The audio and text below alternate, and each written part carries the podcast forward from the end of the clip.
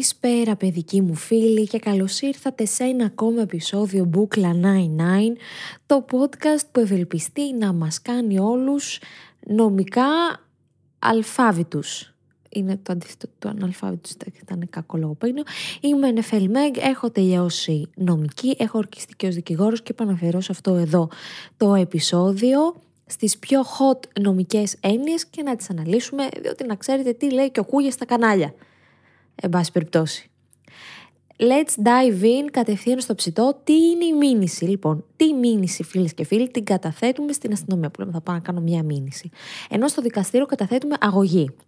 Είναι αυτό ε, ε, ε μεγάλη διαφορά. Αν επίσης υπάρχει και το μήνυση έγκληση, τη μήνυση την κάνει κάποιος τρίτος για ένα έγκλημα που είδε, π.χ. βλέπω εγώ κάποιον να ε, ληστεύει μια κυρία και πάω και του κάνω μήνυση. Ενώ την έγκληση τι κάνει το θύμα στην αστυνομία. Το λέμε εγκαλών. Αυτό πολύ σημαντικό. Προχωράμε. Αναστολή. Αναστολή εκτέλεσης της ποινής λέμε την οποία, η οποία γίνεται αν εσύ π.χ. καταδικαστείς σε φυλάκιση μέχρι τρία έτη, δεν θα πας φυλακή και θα βγεις έξω έχοντας κάποιες υποχρεώσεις. Π.χ. να εμφανίζεσαι κάθε μήνα στο αστυνομικό τμήμα της περιοχής σου. Θα σου πάρουν το διαβατήριο, δεν θα μπορείς να ταξιδεύεις. Αυτό είναι αναστολή εκτέλεσης ποινής. Λοιπόν, μετατροπή της ποινής τώρα σε χρήμα ή κοινοφιλή εργασία έχουμε όταν παλιά π.χ. Η ποινή ήταν μέχρι, όταν πριν την αλλαγή του, του, του κώδικα του 19, αν η ποινή ήταν μέχρι 5 έτη που σου βάζεις στο δικαστήριο, ήταν υποχρεωτικό να γίνει μετατροπή. Δηλαδή τη μετέτρεπε σε χρήμα. Δεν πήγαινες μέσα σε φυλακή, αλλά μετέτρεπε σε χρήμα. Τώρα πρέπει να κτίσει κάποιο κομμάτι της ποινής μέσα στο, στην μπουζού που λέμε και κάποιο να το πληρώσεις για να κάνεις εργασία κοινοφελή. Ηθικός αυτούργος. Σε ένα έγκλημα π.χ. έχουμε μια ληστεία, ξανά τη ληστεία. Ε, εσύ που κάνεις τη ληστεία ονομάζεσαι φυσικός αυτούργος, δηλαδή αυτός που κάνει την πράξη. Αν τώρα κάποιος σου, σου προξενήσει την απόφαση να κάνεις την πράξη, π.χ. σου λέει θα πας να ληστέψεις αυτή την τράπεζα, ε, σου, σου προξενεί την απόφαση, αυτός είναι ο ηθικός αυτούργος ο ηθικός αυτούργος πρέπει να έχει συνείδηση ότι σου προκαλεί την απόφαση. Δηλαδή δεν γίνεται να υπάρξει ποτέ ηθική αυτούργια από αμέλεια ότι κατά λάθος σου προξένησα εγώ αυτή την απόφαση. Η εισαγγελέας είναι ένα όργανο, μπουζούκι που λέμε, εντάξει όχι, ένα όργανο της δικαστικής εξουσίας, δεν είναι αστυνόμος, είναι αυτός που ασκεί τη δίωξη στα ποινικά, στις ποινικές υποθέσεις. Γιατί πολλοί ακούμε ο εισαγγελέα να είναι στην αστυνομία. Καμία σχέση. Ο άνθρωπος βγαίνει από τη σχολή δικαστών. Δίνει εξετάσεις. Έγκληση εξώδικο. Είπαμε και παραπάνω. Την, την, είπαμε παραπάνω ότι ε, ένας τρίτος που πρέπει μια πράξη πάει να κάνει μήνυση, την οποία την καταθέτει στον εισαγγελέα. Ενώ το και την έγκληση θα σου Το εξώδικο τώρα το στέλνω με δικαστικό επιμελητή στο πρόσωπο που με ενδιαφέρει και έτσι βεβαιώνεται ότι αυτός έλαβε γνώση ότι το πήρε. Θέλω εγώ να στείλω ρε παιδί μου ένα εξώδικο στον τάδε που μου ρίχνει τα κλαδιά που τα κόβει στην αυλή μου, του στέλνω ένα εξώδικο, έτσι ώστε αν ποτέ καταλήξουμε στα δικαστήρια, εγώ να έχω βεβαιωμένο ότι αυτός το είχε πάρει αυτό το εξώδικο που του λέγω. Λοιπόν, δικαστικός επιμελητής. Για παράδειγμα, έχουμε την τράπεζα και το σπίτι σου που βγαίνει στο σφυρί. Ανάμεσα λοιπόν στην τράπεζα και στο σπίτι σου που βγαίνει στο σφυρί, μεσολαβεί ένα κομβικό πρόσωπο που αναλαμβάνει να κάνει αυτή τη βρώμικη δουλειά είναι αυτός που θα σου χτυπήσει την πόρτα και θα σου αναγγείλει πως το σπίτι σου κατάσχεται. Είναι ένας ε, δημόσιος υπάλληλος. Ένορκη. Στην Ελλάδα δικάζουν δικαστές. Μην βλέπετε τι γίνεται στην Αμερική. Βλέπετε πολλά αμερικάνικα σύριαλ. Εμείς εδώ στην Ελλάδα έχουμε το Μικτό Ορκωτό Δικαστήριο, το οποίο είναι ένα ποινικό δικαστήριο, το οποίο εκδικάζει κακουργήματα σε πρώτο βαθμό. Συγκροτείται από τρεις τακτικούς δικαστές. Τακτικούς δικαστές εννοούμε τους ανθρώπους που έχουν περάσει σχολή δικαστών και από τέσσερις ενόρκους. Οι ένορκοι είναι δια, random άτομα, τα οποία τα επιλέγουν από λίστες δημοτών, δημοσιπάλ, καθηγητές, ξέρετε, όποιος δουλεύει το δημόσιο πιο πολύ.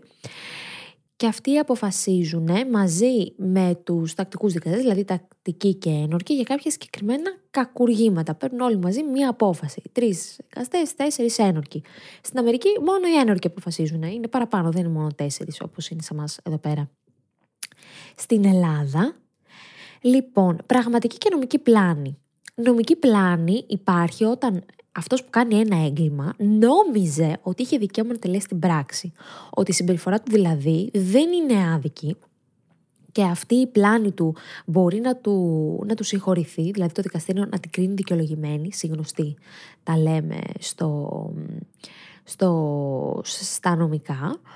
Μόνο τότε, ρε παιδί μου, όταν το δικαστήριο του, του, του, τη συγχωρείς αυτή την πλάνη, δεν θα τιμωρηθεί για το έγκλημα που έκανε. Ενώ πραγματική πλάνη σημαίνει ότι ο κατηγορούμενος αυτός που έκανε ένα έγκλημα αγνοεί πλήρως τα στοιχεία της πράξης που συνιστούν το έγκλημα που έκανε ή τα έχει στο μυαλό του, επειδή είναι σφαλμένα και στερβλωμένα. Ξέρει δηλαδή ότι η πράξη συνιστά έγκλημα γενικά, αλλά όχι ότι στην περίπτωση που πάει να το κάνει αυτός είναι έγκλημα. Κλασική περίπτωση πραγματικής πλάνης είναι όταν έχουμε ένα κατηγορούμενο, τον οποίο τον πάνε μέσα για αποπλάνηση ενηλίκου και ισχυρίζεται ότι δεν γνώριζε την πραγματική ηλικία του θύματος, αλλά νόμιζε ή του είπε το θύμα ότι είναι μεγαλύτερο. Κλασική περίπτωση πλάνης. Η Σόβια τώρα. Ο όρος ισόβια ετοιμολογικά σημαίνει ότι είναι ίση με το βίο, το χρονικό διάστημα ζωής του ανθρώπου. Σήμερα όμως στη χώρα μας η έννοια αυτή είναι πλασματική. Ένας καταδικαστής σε ισόβια κάθριξη μπορεί να υποβάλει αίτηση για απόλυση πόρου, δηλαδή να βγει έξω με κάποιους όρους, εάν έχει μείνει πραγματικά στις φυλακές 18 έτη. Αν μάλιστα εκτεί περισσότερες ποινές ισόβιας κάθριξη, οι πολυισοβίτες που λένε, τότε εφόσον συμπληρώσει 25 έτη μέσα στη φυλακή πραγματικά, μπορεί να κάνει μια αίτηση να βγει έξω. Επειδή θα κάνει αίτηση, δεν σημαίνει ότι θα βγει. Αυτό είναι πολύ κομβικό σημείο. Άπε συνήθως βγαίνουν όμως οι άνθρωποι και δεν θα μπορούσε ποτέ να είναι ισόβια με βάση την ομολογία του Ευρωπαϊκού Δικαστηρίου για τα, δικαιώματα του ανθρώπου, διότι πρέπει πάντοτε και ένας ε, φυλακισμένος να έχει το δικαίωμα να υποβάλει αίτηση να βγει έξω. Άλλο αυτό, άλλη ιστορία. Λοιπόν, συνεχίζουμε. Σύλληψη. Σύλληψη γίνεται όταν υπάρχουν ενδείξεις ότι έχεις κάνει ένα έγκλημα σε πιάνουν αυτόφορο που λέμε, παιδί μου, σε βλέπουν με γεμάτο αίματα, έρχεται η αστυνομία, σου λέει μέσα. Ενώ προσαγωγή γίνεται προκειμένου να εξακριβώσουν οι αστυνομικοί την ταυτότητά σου και να πάρουν διάφορα στοιχεία γιατί διερευνούν κάποια κλιματική ενέργεια. Πολλές φορές έχουμε δει το φαινόμενο να οδηγούνται άνθρωποι στο, στο τμήμα για εξέταση τα οποία στερούνται στοιχεία που να αποδειχνούν ταυτότητά τους ή εξαιτίας ε, του τόπου, του χρόνου και των περιστάσεων και της συμπεριφοράς, που, ε, της συμπεριφοράς τους και έτσι δημιουργούνται πόνοι ότι έχει διαπεχτεί ένα έγκλημα. Αν ας πούμε εσύ περπατάς αμέριμνος ε, σε ένα δρόμο το βράδυ τρεις η ώρα και μπορεί να, να τρέχεις και κάπου να ακουστεί μια τσιρίδα, να είναι εκεί πέρα αστυνομικοί, να σε πάνε μέσα να εξακριβώσουν. Γίνονται κάτι τέτοια. Συμβαίνει όμως πολλές φορές να, μην να, μην, να μην επιτρέπουν οι αστυνομικοί την επικοινωνία αυτών των ανθρώπων που προσάγονται. Πολύ σημαντικό, δεν είναι κατηγορούν, προσάγονται να μην τους επιτρέπουν την επικοινωνία με τους δικηγόρους τους, αλλά ότι και με τους συγγενείς τους και η δικαιολογία που χρησιμοποιούν πολλές φορές είναι ότι αυτοί οι προσαχθέντε δεν έχουν ή δεν έχουν αποκτήσει ακόμα την ιδιότητα του κατηγορουμένου και έτσι δεν έχουν δικαίωμα επικοινωνίας και παράσταση με συνήγορο. Λοιπόν, ο προσαχθής με τον κατηγορούμενο είναι όντως δύο διαφορετικά πράγματα. Ο προσαχθής είναι, όπως σας είπα, προκειμένου να σου κάνουν μια εξακρίβωση στο στοιχείο σου, ενώ το, στον κατηγορούμενο του έχουμε αποδώσει μια πράξη, ότι κατηγορήσει για το τάδε.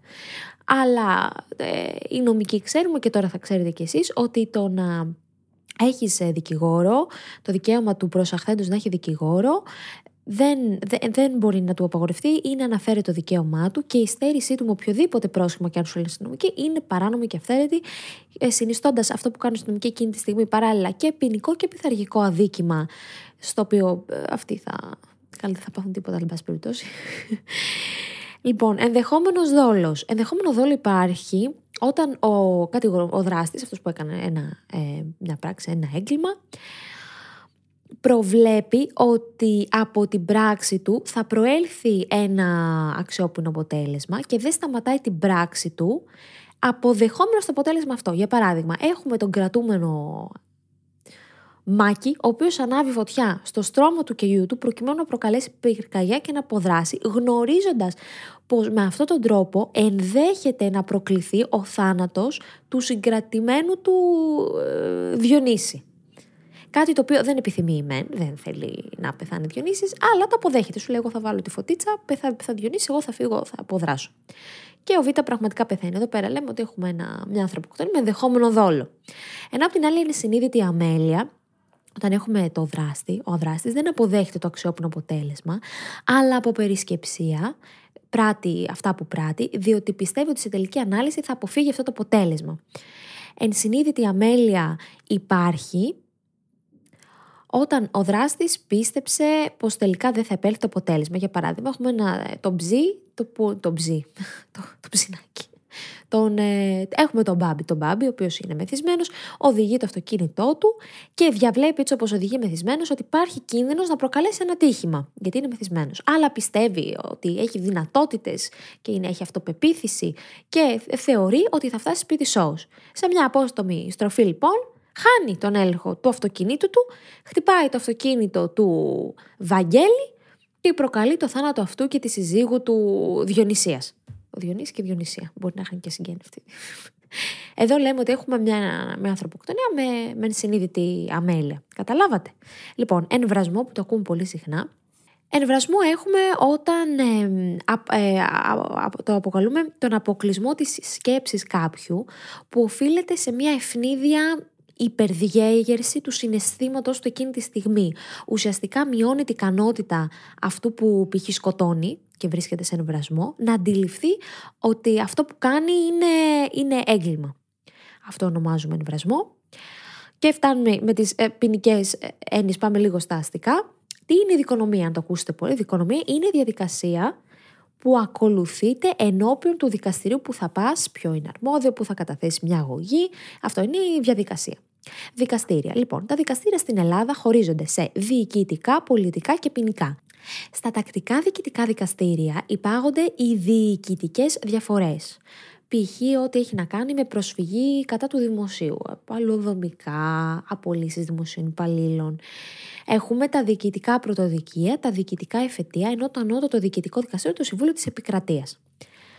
Τώρα, τα πολιτικά δικαστήρια, στα πολιτικά δικαστήρια μάλλον, υπάγονται ιδιωτικές διαφορές. Π.χ. σου κάνω εγώ μία αγωγή, σε πάω στο δικαστήριο γιατί μου προσέβαλες την προσωπικότητα. Με, με έβρισες.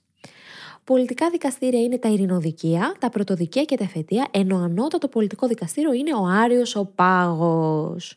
Και έχουμε και τα τακτικά ποινικά δικαστήρια, τα οποία είναι τα πλημελιοδικεία, τα τριμελή εφετεία πλημελημάτων, τα τριμελή εφετεία κακουργημάτων, τα πενταμελή εφετεία, τα μεικτά ορκωτά δικαστήρια, τα μεικτά ορκωτά εφετεία και τα δικαστήρια ανηλίκων. Ενώ ανώτατο ποινικό δικαστήριο είναι και πάλι ο Άριος Πάγος, ο οποίος ο οποίος δικάζει ως ακυρωτικό δικαστήριο, λέμε. Πάντως, να ξέρετε ότι όπου τα πολιτικά μαζί με τα ποινικά συστεγάζονται, είναι στον ίδιο χώρο. Π.χ. στη Θεσσαλονίκη, εκεί που λέμε τα δικαστήρια που είναι και κοντά στο δεκανή σου, είναι ένα κτίριο. Είναι. Τα διοικητικά είναι στη Φράγκον. Τώρα θα δώσω ένα παράδειγμα.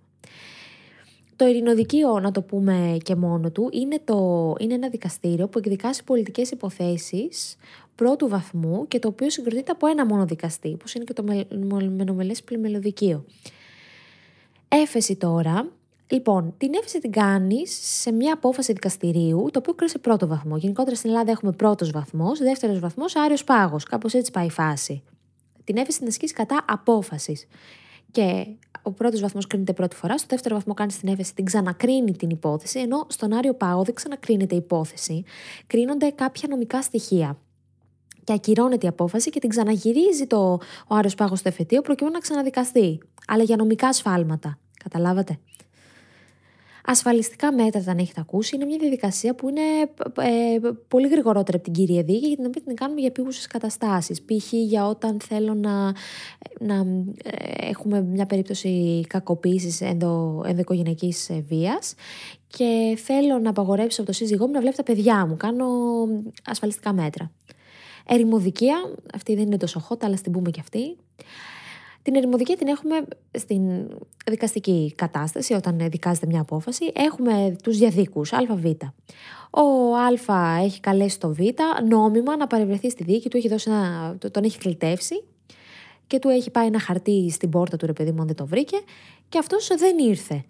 Ενώ τον είχαν καλέσει, να το πούμε έτσι. Εμείς σε καλέσαμε και εσύ δεν ήρθες, άρα δικάζουμε χωρίς εσένα. Πώς είναι; The show must go on, κάπως έτσι. Νομολογία. Λοιπόν, η νομολογία ονομάζουμε τις αποφάσεις των δικαστηρίων. Αυτά τα λέμε νομολογία. Η νομολογία εδώ στην Ελλάδα δεν αποτελεί πηγή δικαίου, δηλαδή δεν έχει δεσμευτικότητα, δεν είναι νόμος η νομολογία, αλλά ούτε, ούτε και συμβάλλει στο να, στο να διαμορφώσουμε νόμο. Αυτό γίνεται στην Αμερική. Δηλαδή, ακόμα και αποφάσεις που λέμε του Αριουπάγου, που είναι το ανώτατο, δεν μπορούν να, να εξομοιωθούν με τους νόμους που ψηφίζει η Βουλή. Απλά δίνουν μια γενική κατεύθυνση. Ενώ στην Αμερική και στην Αγγλία είναι το αντίθετο δηλαδή από αποφάσεις τους εκεί έχουν, είναι νόμοι. Αυτοί είναι οι νόμοι που έχουν τα αγγλοσαξονικά δίκαια. Δεδικασμένο. Πολλοί λαθασμένα θεωρούν ότι ζούμε, όπως ξαναείπα, στην Αμερική, γιατί βλέπουν ξενόφερτα σύριαλ. Ντροπή σας, αν δείτε κανένα μαέστρο. να ενισχύσετε την εγχώρια αγορά. Λοιπόν, στα ξένα, στα ξένα δίκαια, στις χώρες του εξωτερικού, μια δικαστική απόφαση που αφορά άλλους, εφαρμόζεται και στους υπόλοιπους. Εμάς εδώ δεν ισχύει έτσι. Τα ελληνικά, στα, στα ελληνικά αστικά δικαστήρια, τα, τα ελληνικά αστικά δικαστήρια δεν δεσμεύονται από τις αποφάσεις άλλων δικαστηρίων σε παρόμοιες υποθέσεις όπως συμβαίνει στο εξωτερικό, αλλά ούτε καν και από αποφάσεις διαφορετικών δικαστηρίων μεταξύ των ίδιων διαδίκων. Π.χ. έχουμε, έναν, έχουμε τον Μπάμπη που κρίθηκε αθώος στο ποινικό, αλλά ένοχος στο αστικό. Για παράδειγμα, όταν εσύ χτυπάς κάποιον, έχουμε μια σωματική βλάβη. Αυτό είναι και ποινικό, είναι και αστικό, γιατί στο αστικό έχουμε και την αδικοπραξία. Οπότε αυτός που χτυπήθηκε θα κάνει δύο δίκες. Μία για το ποινικό σκέλος και μία για το, για το αστικό. Αν ο Μπάμπης αθωωθεί στο ποινικό μέρος, πει αθώο για σωματική βλάβη, μπορεί να κρυθεί ένοχος στην, στην πολιτική δίκη, στην αστική δίκη και να καταβάλει αποζημίωση. Καταλάβατε; Γιατί πολύ σημαντικό αυτό. Στις ποινικές δίκες είναι το κράτος versus τον κατηγορούμενο, τον εγκληματία. Και ουσιαστικά κρίνεται μια ποινή για τον άνθρωπο που έκανε ένα έγκλημα. Ενώ και, και το θύμα δεν θα πάρει κάτι, δεν αποζημιώνεται στα ποινικά δικαστήρια. Πρέπει να κάνει μια άλλη δίκη, μια αστική δίκη για να αποζημιωθεί χρηματικά.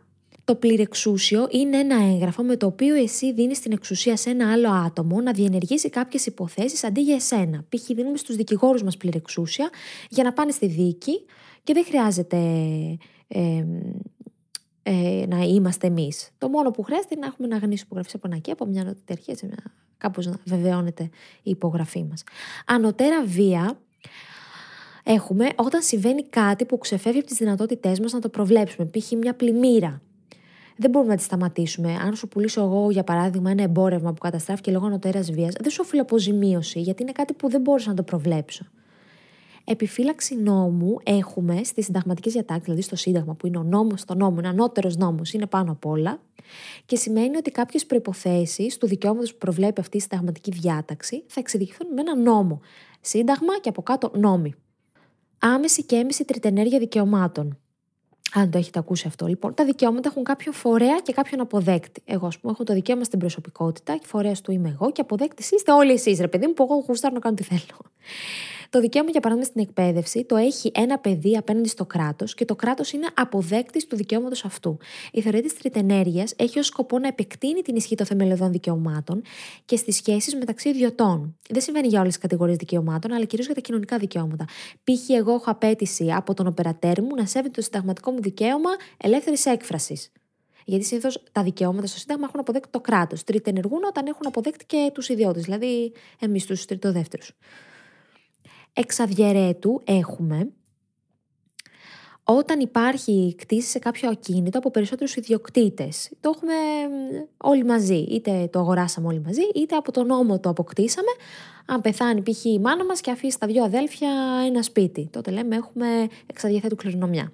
Έξι μισές έχουμε τώρα το σπίτι. Η ηθική ζημία είναι η ζημία που μπορεί να υποστεί κάποιος γενικότερα σημεία που μπορεί να υποστεί κάποιος μπορεί να είναι υλική και μη υλική, δηλαδή ηθική. Απαιτείται μία παράνομη και πέτεια πράξη εναντίον μας, δηλαδή μία άδικη πράξη, η οποία δεν είναι απαραίτητα ένα και ποινικό αδίκημα, και αυτή η άδικη πράξη να μας προξενεί μια ψυχική ταλαιπωρία, ένα πόνο, ένα στρες και γενικά δυσάρεστα συναισθήματα για σύντομο ή για μεγαλύτερο χρονικό διάστημα ηθική βλάβη. Ενώ η ψυχική οδύνη, που λένε ψυχική οδύνη, είναι μια είναι μερικότερη, διότι προποθέτει αποκλειστικά ότι θα υπάρξει θανάτωση προσώπου, είτε σκόπιμα μέσω από ανθρωποκτονία κάποιος το σκοτώσει, είτε από αμέλεια, ε, τροχαίο, ετρικό λάθος, εργατικό ατύχημα και φυσικά δεν επιδικάζεται στο νεκρό θύμα διότι αυτός ε, μας άφησε, αλλά στους οικείους του. Η ψυχική οδύνη δηλαδή πηγαίνει στους συγγενείς. Τα ποσά για ψυχική οδύνη είναι κατά κανό μεγαλύτερα από εκείνα που επιδικάζονται σε περιπτώσεις απλής ηθικής βλάβης που είπαμε παραπάνω. Η ηθική βλάβη π.χ. μπορεί εσύ να σπάσει το πόδι σου επειδή κάποιος σε, σε, σε έσπρωξε με το αυτοκίνητο και να κάτσεις ένα μήνα στο νοσοκομείο και να χάσεις και την δουλειά σου και αυτά, γιατί ηθική βλάβη είναι αυτό. Ενώ την ψυχική οδύνη την έχουμε όταν πεθάνει κάποιος. Και τέλος, εμπράγματα δικαιώματα. Να πούμε τι είναι. Όταν στο δίκαιο, με μεγάλο δέλτα το δίκαιο, αναφερόμαστε σε ένα πράγμα, έχει αυτό το μικρόφωνο. Εννοούμε κάθε απρόσωπο αντικείμενο που μπορεί ένας άνθρωπος να εξουσιάσει. Αυτό μπορεί να είναι είτε ενσώματο, ε, όπως αυτό το μικρόφωνο, είτε να είναι φυσικές δυνάμεις και ενέργειες, π.χ. ηλεκτρικό ρεύμα, θερμότητα, αρκεί αυτές να, μπορούσουν, να μπορούσαμε να τις περιορίσουμε κάπως και να τις εξουσιάσουμε. Γιατί υπάρχει κάποιος που, δηλαδή στην πολυκατοικία σου, εσύ είσαι κύριος του ηλεκτρικού ρεύματος που έχεις πληρώσει, δηλαδή σου ανήκει. Ακίνητα πράγματα είναι τα αυτοτελή κομμάτια του εδάφους, π.χ. τα οικόπεδα και τα συστατικά τους ε, μέρη, τα, τα, τα σπίτια. Κινητά πράγματα είναι σαν δεν είναι ακίνητα, οπότε τα εμπράγματα δικαιώματα τα αποκτούμε πάνω σε όλα αυτά τα, τα, τα πράγματα, είτε είναι κινητά είτε είναι ακίνητα. Λοιπόν, αυτά ήταν οι πιο hot νομικές έννοιες. Πιστεύω να τις κατανοήσατε, να σας άρεσαν και θα τα πούμε την επόμενη εβδομάδα.